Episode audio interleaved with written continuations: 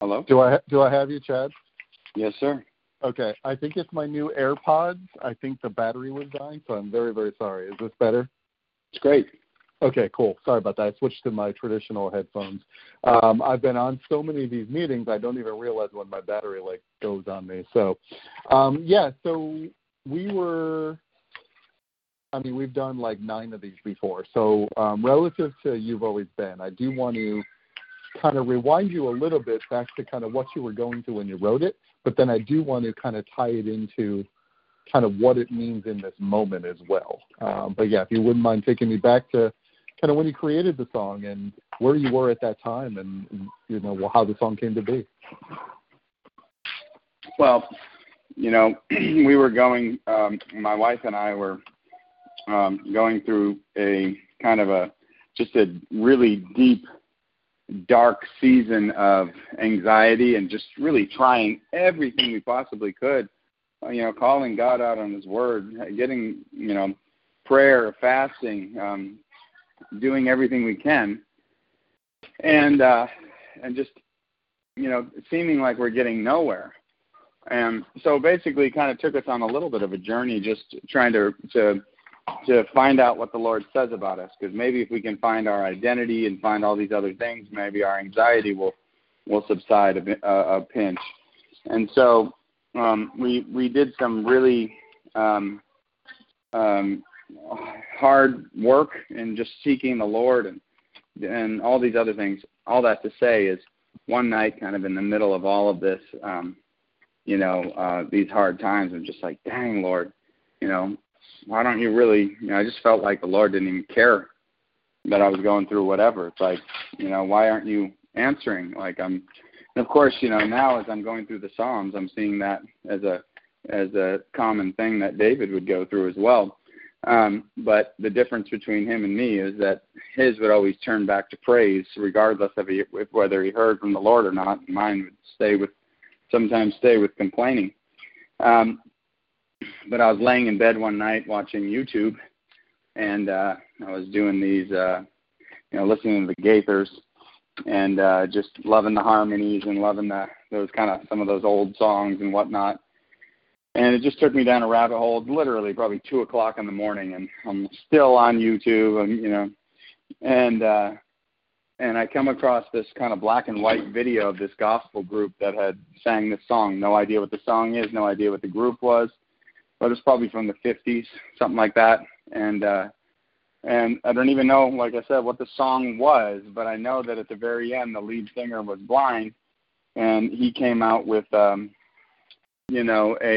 of just started to testify in this song, just saying, you know, God, you know, I'm blind, but you were my eyes when I couldn't see, and God, you know, you were my father when he walked out on when my father walked out on us, and God, you are our provision, and when my mama was so poor and couldn't find a job, and he started to say all this stuff, and I just, like, was kind of overwhelmed with thinking about my life, and obviously, you know, this guy's kind of got a different perspective, which is, you know, kind of, it's blessing me and challenging me all at the same time. And then I think back to my life, God, when I was an addict, there you were, and you helped me in my recovery, you know, and when I was lost and couldn't find my way home, you know, you were a beacon of light between me too. And, you know, when I didn't have anything, you provided. And it was like, you know, I couldn't even think of a time that God hadn't come through. So why would God not come through in this moment, in this desperation, in this, season of anxiety? And so I just feel like it's important for us to look to our past to give us hope for our future. And because most of us, we go down the line and we can see the faithful hand of God on every single turn. And so, and what's interesting about the song kind of releasing and then this pandemic hitting is that this kind of happens in that Passover time, in the Passover season. And from what I know about the Passover, it was a time for families to gather and reflect on the things God had done, you know. And so the Hebrews would go to their tribes, be with their families, and they would travel out and they would read the scriptures about how God had been faithful to Abraham and what he did in with Jacob and you know, bringing them with Joseph and bringing them out of Egypt with Moses. And it was like, you know, God called them to take a month out of their year every year and teach their children and tell the children and reflect themselves about what God had done in the past, which then gives us hope to what God says in the future and what our future is going to look like, regardless of how grim. And, of course, you know, in the time of Jesus, you know, you've got this Roman Empire and you got all these other things. And so it's important for us to reflect and to remind ourselves and to tell our children. I just thought, man, how cool, even though, you know, I'm not saying the pandemic was cool. I'm just saying that the timing to me was very interesting, because here we are basically gathering for the Passover, forced to be with our families, and then forced to look at what God had done in the past to give us hope going through to the future. And so I just thought, man, not one time has the Lord let us down. He certainly hasn't answered every prayer we've ever prayed, but he's given us his son, and that's everything we'll ever need. Yeah, amen. I resonated with it, obviously, even just in reviewing the record. So it's not so much about the single dropping. It was more, to me, within the context of reason, the record, I was sort of hearing your journey, your faith journey, right, which is kind of what I've joined you on these last three records, but also relative to carrying over from our conversation about miracle, for example. You know, because that really was a similar prayerful moment you were in. And in a lot of ways, you know, this song, as you said, both in this Passover gather your family moment and relying on God's grace and mercy and praising him for his grace and mercy in our lives to overcome this seemingly insurmountable challenge is the kind of praise that I believe he describes in his word as God delighting in the praise of his people, because he likes when we lift him up in our time of deep need and recognize he's the only answer we need, basically.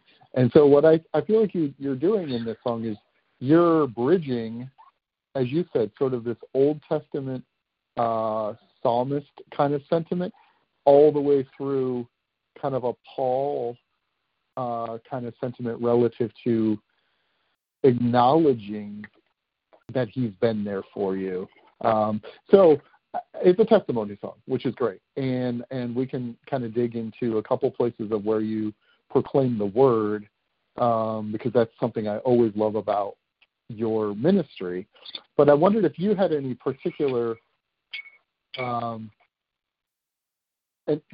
moments relative to the lyrics of this song that you wanted to highlight for me relative to God's word. Was there any creative way you were expressing God's word that you'd like me to capture? I'm just thinking here for a second. Of course, you know, in the songwriting process, we're just constantly saying, you know, it's like we wrote that song Mistakes, and, you know, we kind of have a different second verse or a different bridge. I can't remember what it was. And it was just hitting us a little bit like, does this sound like, you know, we're just saying, hey, just go for it, do whatever you want, because God loves you. And so we threw it out to John's dad, who's a pastor. We threw it out to a couple other people and said, what's your vibe as you're hearing this, as you're thinking about this? Because we want to portray, you know, the word. And so, you know, when we feel like, this could be up in the air, is there a better way? Just searching for it and seeking it and trying to, you know, make sure that there. So we appreciate when it gets recognized, because we do work pretty hard to you know, put these words, you know, God's word, it's eternal, you know. And so, you know, obviously that's a big thing. I mean, music can move people, you know, because God's created us to respond to music. And it's one thing that follows us from earth into heaven as well. It's not the only thing, but it's one thing. And so, you know, that's why regular, you know, songs that are just, you know, the world songs can move us still, but it's the songs that have his truth in are the songs that can really change it. So, well, it is interesting you bring up Miracle, because I would say that Miracle was one of the last songs we were writing on that second record. It was like kind of in that endish songs before we ended up cutting it and recording it, and then this was so that was really kind of one of the first songs about kind of dealing with this anxiety thing. And then You've Always Been was really one of the last ones that we wrote for that next record. So, you know, that's kind of, that season was pretty long. It was probably 3 or 4 years, 3 years of super intense, but there's been a lot of victory and things like that. So, you know, God's word, man, is just one of those things that is you know, if you read Psalm 119, I just went through all the Psalms, and now I'm here in Proverbs. And, you know, it's taken me since we started going through the Psalms on a November tour we did with Stars Go Dim and Katie Hurst, and you know, we started going through the Psalms, and it took me till now to kind of get through them. And one of the things that's just awesome about David, and one of the reasons he has such a heart for God, is because he valued God's word above anything else. And, you know, he spent time in his word. And so this journey for me has just been a reminder, like, I need the word of God more and more every day. It's not about the songs, I mean, the scriptures that I memorize or whatever. It's like, we just need to continue to go after the word of God and put that in our hearts. And even in Proverbs, you know, it talks about, like, you know, the purpose of these Proverbs. Here's the introduction to the whole book. Is, you know, to, you know, that we gain understanding by exploring, this is NLT, by exploring the meaning of these proverbs, parables, and poems kind of thing. And it's like exploring. Wow, okay, that's an interesting word. And so, you know, that's like an active search, you know. And sometimes, you know, that exploring is just kind of the wonder of, wow, I'm exploring this beautiful scenery. And then sometimes it's like a pirate, you know, going for a treasure. And so, but meaning that it's not just there to be read one time. We need it. It's a lifeline. It's food to the soul. But I can't remember all the different scriptures. I mean, you know, that were the inspiration behind, you know, these songs. Specifically, you know, well, you know, I'll do my own Bible study. That's why I was asking. So I do have one particular part of the song that I did want us to then dig into a little deeper, because I feel like the description of who God is, because that's probably probably my favorite part of the song. Like, I love the confessional verses. I love the bridge, but I really feel like in the chorus, you know, the description of who God is, right? Savior, sustainer, healer, redeemer, mother, father, brother, sister, friend. So I feel like on some ways, you're kind of like paraphrasing when Jesus kind of talks about, well, who is my mother and who is my brother and who is my sister, who is my friend, other than those who are, you know, my brothers in Christ, basically. But in this case, you're addressing that description to Jesus. And again, you're not necessarily doing that, but that's a little bit of kind of what I like. And I just wondered if theologically there's something to that, like that there's this different ways we may access the Lord, which is a good way of like looking at all those different descriptions of his character. And yet he also uses different words to sort of describe both himself and what he wants his community of believers to look like. So I don't know if I'm on an interesting track there or not. You are. So that's a little bit of what I'd like to almost use as a takeaway message, because I think we have, as you all know, since the pandemic, now we also have racial unrest in our country. And I really want to give a message of unity also about this. Well, I mean, the I would say that the baddest song, and I mean bad by I mean good, but when I say bad, right. That we have on the record for that is "Let It Be Love," hands down. Yes. So whether it's the homosexual community or the or racial differences or whatever, it's like that song right there just squashes. I mean, you just cannot be a believer and be racist or look down on people. I mean, all of us. I just heard this quote the other day. That we are a soul that has a body. We're not a body that has a soul. So meaning that every person in the core is a soul first, because that's what's eternal.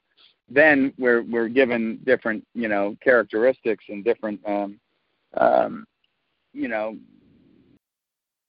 physical attributes and all these different things. So it's like, there's just no possible way that a believer could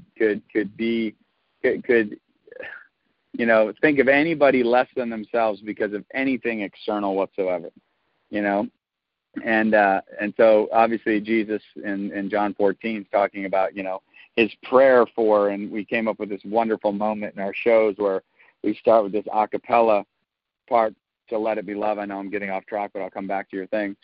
And each one of the five of us, drops part of John 14. Mm. And then if we're going to be known for something, let it be love. I mean, here's God's plan, is that Jesus and I and the Father are one. And now, that's my desire for you guys. And not only for you to be one with us, but for you to be one with each other. So all that to say is just that,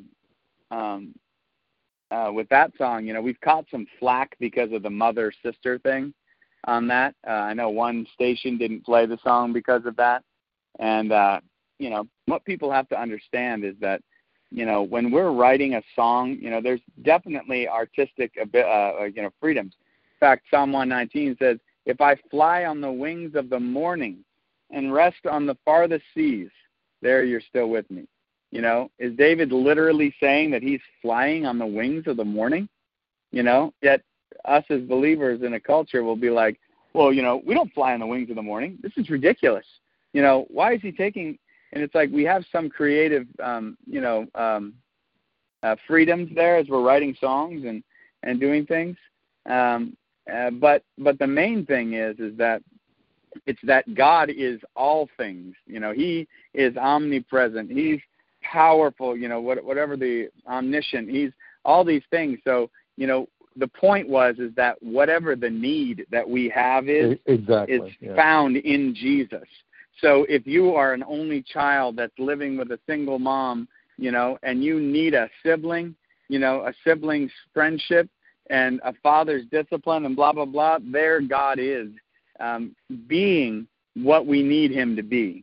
And so, I think that was the biggest thing, and it broke my heart a little bit that of course I expected it in some ways, that was a takeaway for some people.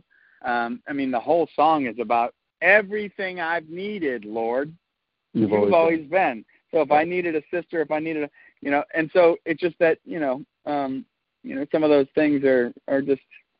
And again, it's even, we can't even begin to comprehend it. I mean, Psalm 139 was talking about, even if I was going to go to the heavens or the depths, or I'll hide in the dark, it's like even the darkness is light to you. They're the same. God's way above gender. He's way above light and dark. He's way above the things that he created.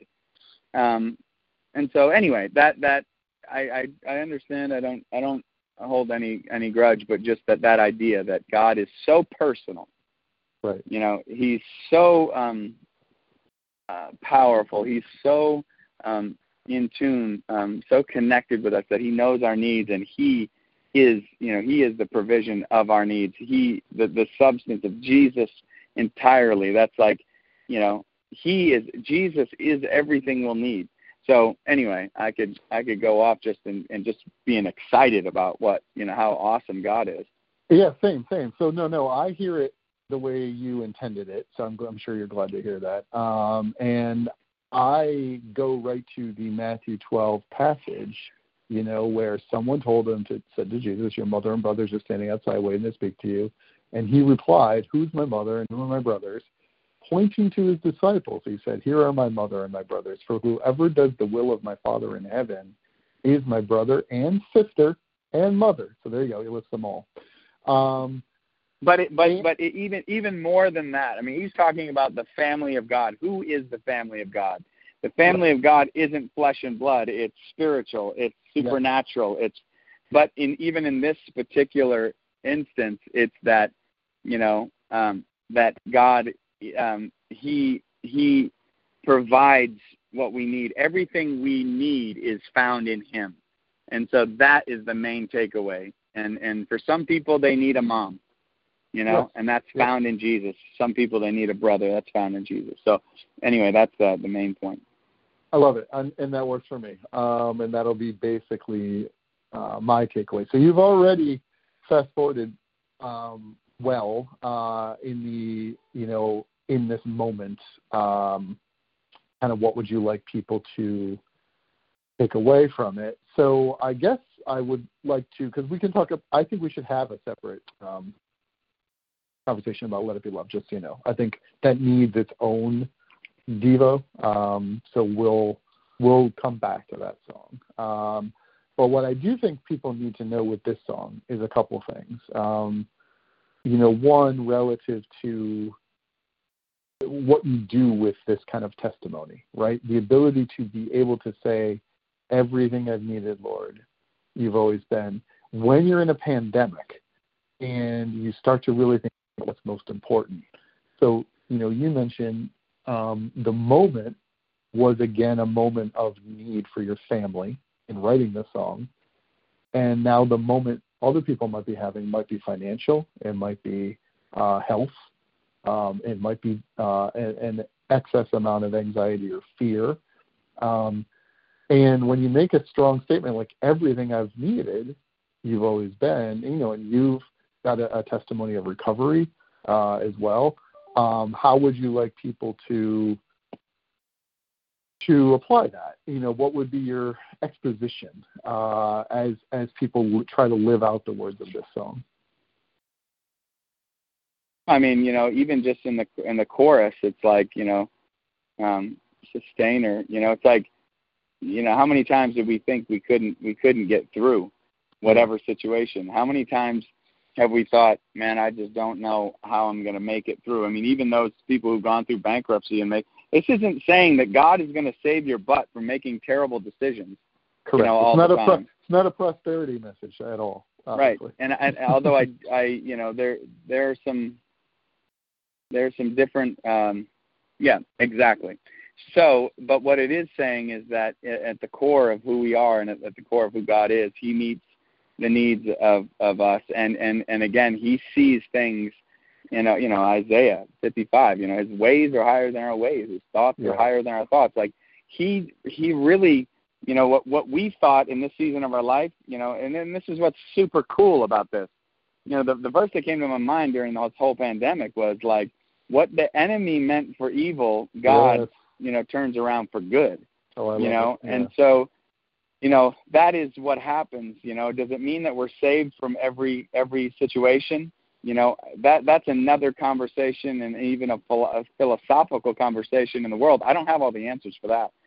I know this, that what the enemy meant for evil for my family caused us, because of the grace of God and his mercy and his kindness, he allowed things to get as far. And I think, too, one thing we have to see is that if it's come to kill, steal, or destroy, that's not God.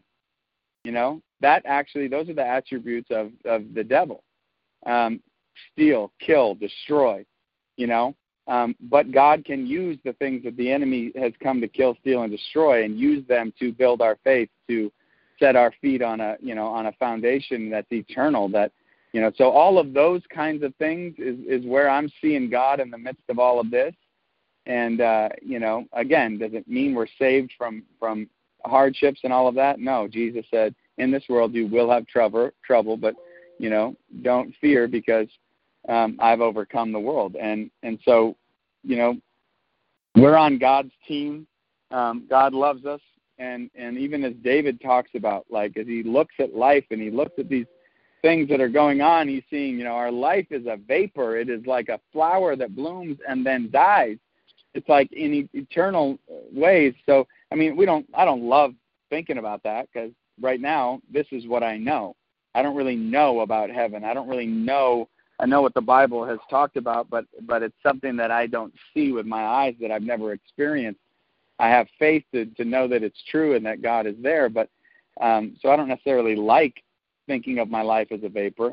But the fact of the matter is that, you know, this is carnal and God is eternal. And so his children's lives are now eternal as well. And so whatever the enemy does to us, it doesn't hit us like it does the world, where they don't have the hope. They don't have everlasting life. They don't have those things. Of course, they could have them if they accepted that. But, you know, so it's, I don't know if I've answered your question at all. Yeah, but, yeah, you have. I think it's just seeing things like, you know, again, you know, I tell you an amazing piece of scripture. I was just talking through this in a season of with Danny Gokey, and just really becoming good friends with him. And as this pandemic was hitting, you know, the verse that the Lord is bringing to us and that we talked about many times is with Elisha in the city of Dothan. And, you know, here they've got, you know, the armies of the king. I can't remember what the king's name was, but, you know, surrounding this city, armies, massive army, and they want to take Elijah down. This dude isn't going to get out of here alive, the king says, you know, and Elijah's servant is just beside himself. We're finished. We're through, Elisha. You know, why aren't you worried about this? And Elijah just prays a simple prayer, like, Lord, give him eyes to see, and he sees. And what he sees is angelic armies and chariots of fire. And, you know, not only that, but like an army positioned to wipe out that king's army, you know, flanking and positioned well. And, you know, God is a God that has thought of everything. It's not like, oh, they're just a bunch of angels flying around. It's like these angels are in a military attack form, you know? Yeah, totally. And so anyway, I just say that, like, you know, so to me, it's just been a season too of just, God, give me eyes to see, you know, beyond the natural. Give me eyes to see beyond the natural. Amen. No, I will absolutely include that passage. I think that's like almost a perfect way to tie it into current events. And then, as I said, let's make sure we also talk about Let It Be Love, because I do think that's another message for this time. But I do think that, you know, as you know, it's an election year, and this is going to be an ongoing conversation. So, you know, it's going to be one of those moments in our history that I think we're going to maybe be able to look back on and use it as a moment to talk to our children about unity. Like you said, the John 14 passages around unity should be what all believers live out. And I mean, shoot, I think about Jesus just comes in and wrecks the Pharisees of the time, saying, you know, you say that, you know, murder, you know, and like, think about those things. It's like Jesus doesn't just say, you know, tolerate the people around you, you know, in your home group or your church or your family that annoys you. He's saying, love your enemies. So even if there was, you know, for the church, like I am just really baffled and really disappointed and really think that, like, we've gotten off on more on a political stance than we have anything else. But the human beings, you know, like, we are called to be a light, to be, you know, different than everybody else. We do not have room in our heart for hate, for thinking that, you know, we're better than anybody else. Like, you know, we're only, you know, saved and sanctified by the grace of God. The same grace is extended to all mankind. And so, like, I'm just, man, you know, the verses that come up to me, and of course, you know, I've been I try to stay off social media anyway. It sucks the life out of me, and I don't think that it's real, you know, in a way. And so it's like even people and their opinions and all of that, it's not true relationship.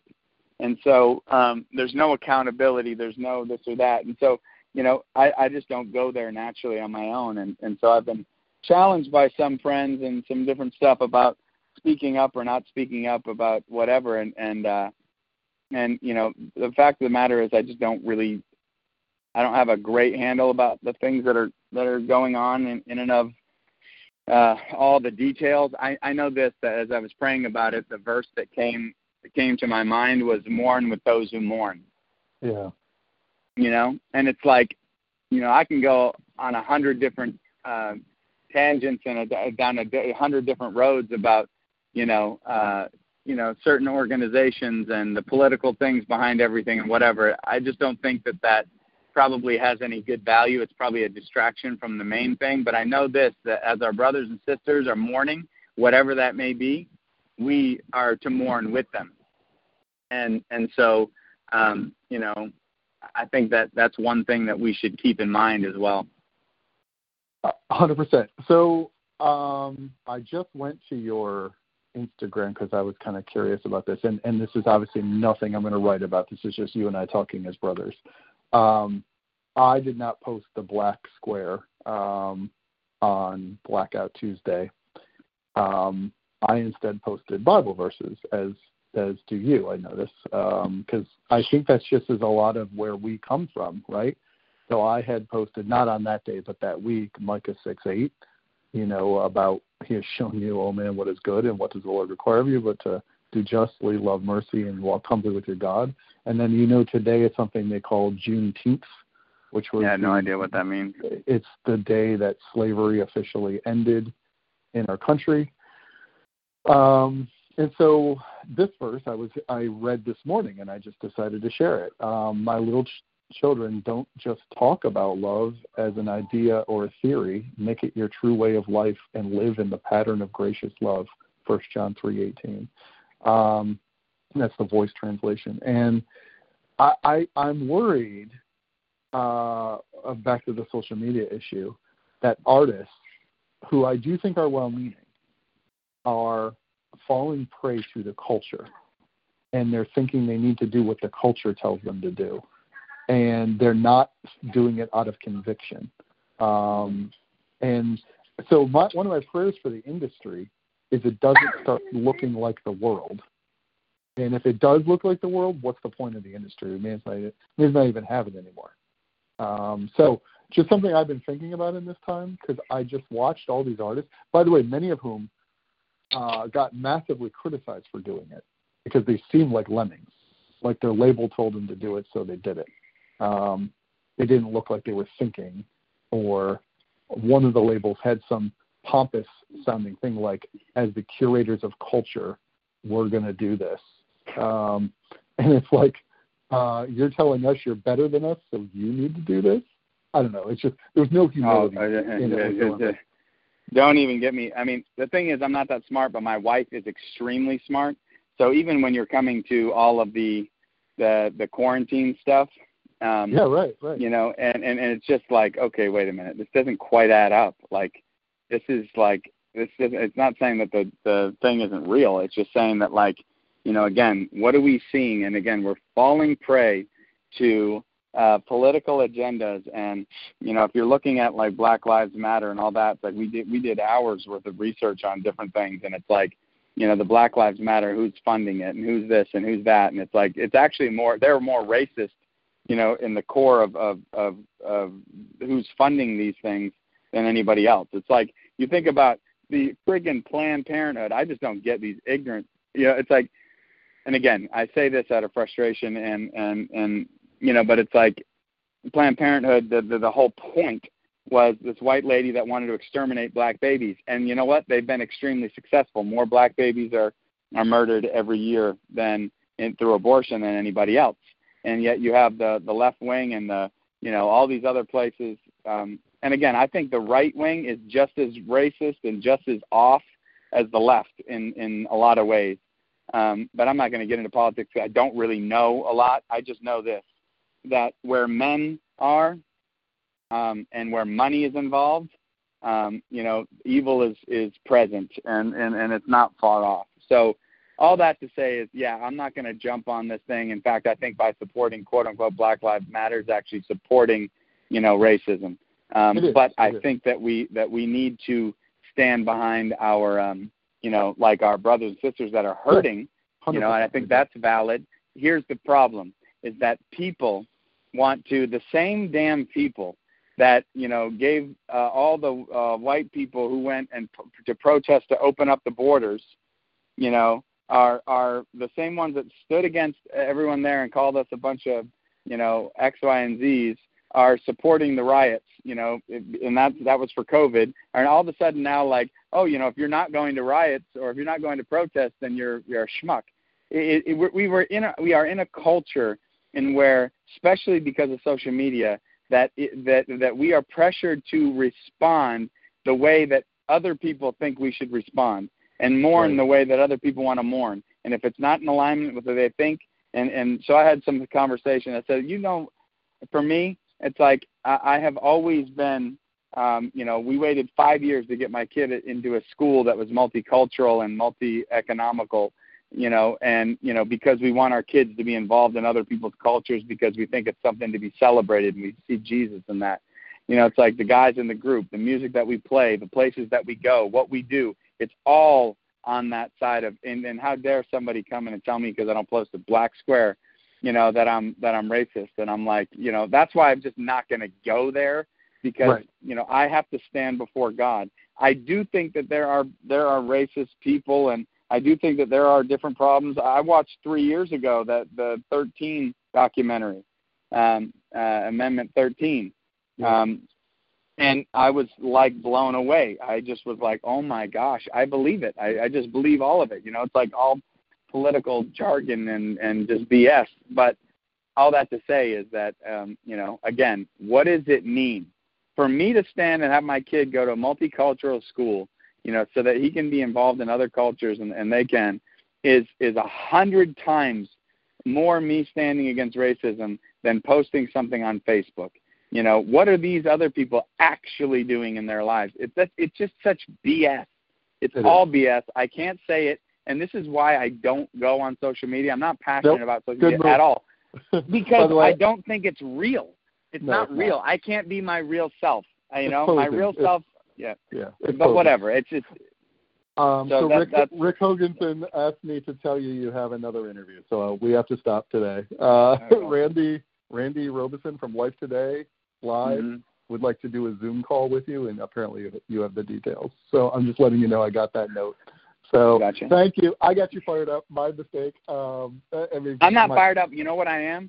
I'm excited for the church to figure out how to be a light and how to mourn with those who mourn. I think that's important. Whether we agree with all the different things, whether we have the knowledge or understanding, either way, our brothers are hurting, and what can we do to help? What can we do?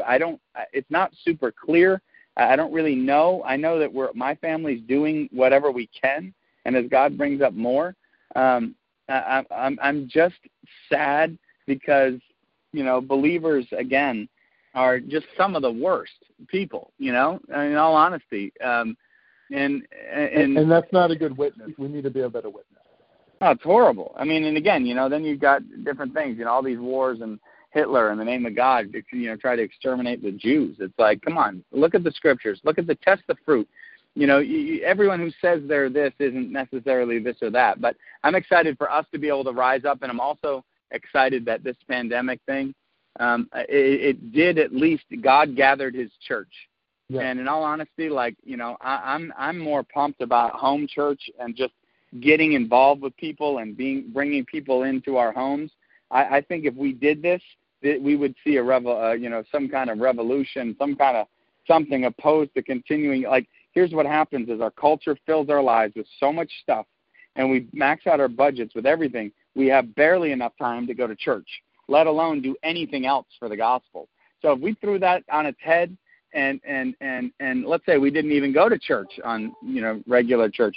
Let's say we just met in our houses and we prayed and we blah, blah, blah, and we came together. What I'm saying is that it's so easy to make Sunday morning the one thing that we all do. But to be honest with you, it's probably the least thing that we could be doing. You know, one of the least things, you know, it's gathering together, praying for each other, involved in each other's lives and communities, and making room for God to move and God to work. And our budgets need to open up to make room for us to give to the work of God. You know, all of those things. So if some of that comes out of this pandemic thing, we will see something shift in our culture.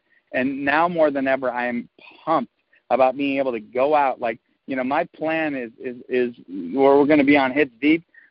You know, my plan, and again, you know, we'll see what the Lord ends up doing, is just to hitting coffee shops for Bible studies on 3 days a week on Hits Deep.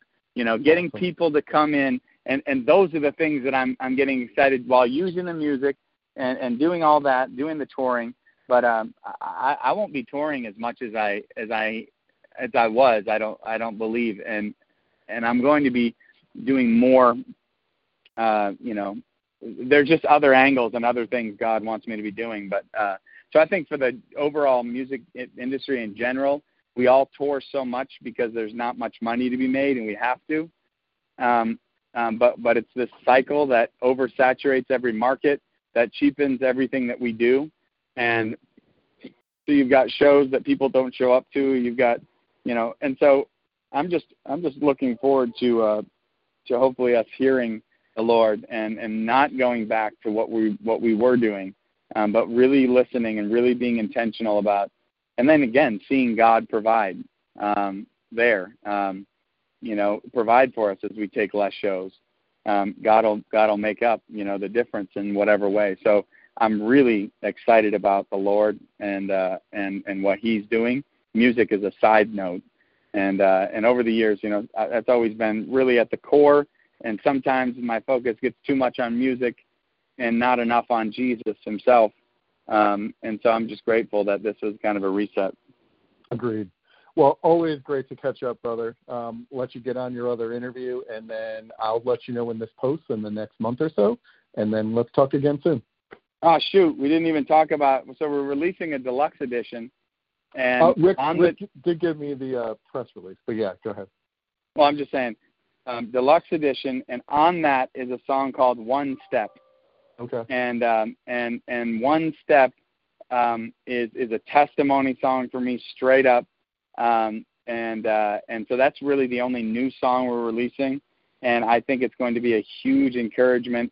It's, you know, basically the premise is the little that we give, you know, and the little that we can give, even, you know, for me and my recovery story, right? That Thursday night I went to Bible study and waited to get high until 9:00. Seems ridiculous to some, but it was one step in the right direction, and God met me there. And then led me to another step and another step and another step. And that one Thursday till 9:00, it turned into 17 years of sobriety. And so what I'm saying is, you know, we're never going to have it all together. We're never going to be, but let's continue to take steps towards Jesus, and God meets us there. And it's better than doing no steps. And so it's like, you know, a seed, you know, one seed can turn into a mighty oak tree. It's like, you know, God takes 3 fish. You know, 2 fish and 5 loaves and feeds thousands. It's like that. That's who God is, taking the little that we have. And so I'm psyched about this song, and about this deluxe that's coming out. But I know that I got to go do this other thing. But yeah, and I'm gonna check that song out. So maybe that'll be the next song we talk about. We'll figure it out. That'd be great. Just it'd be great to have Rick. Is it Rick? Yep. Or Randy. Rick, to just send you the song too. I will ask him for it for sure. Awesome. Thanks, Chad. All right, buddy. My faithful Calvary Chapel friend. Thank you. You got it. Always great to chat, and thank you for this great conversation. It'll give me a lot to write about, and I think this song deserves, you know, a full Bible study. So I'm excited about doing it. I will say too that the song is doing its top 20 right now, and it's been out for a while. But the cool thing is that it's top 10 in the testing scores. So at some point, people have to, like, it's in the top 10 testing this week over all the songs that are out, and so that's great. you know, whether the Lord brings the song up on the charts or not, but we know that it's resonating with people. So we're hoping that stations will continue to either play it more or add it, and so people can hear it. I think it's important, and but whatever the Lord wants to do is where I'm at in my life right now. Awesome, and I'm going to write about it, so maybe that'll give it a little boost. I'll do my best. You got it, buddy. Thank you. All right, thanks, Chad. All right, see you, buddy. All right. Bye-bye. God bless. Bye-bye.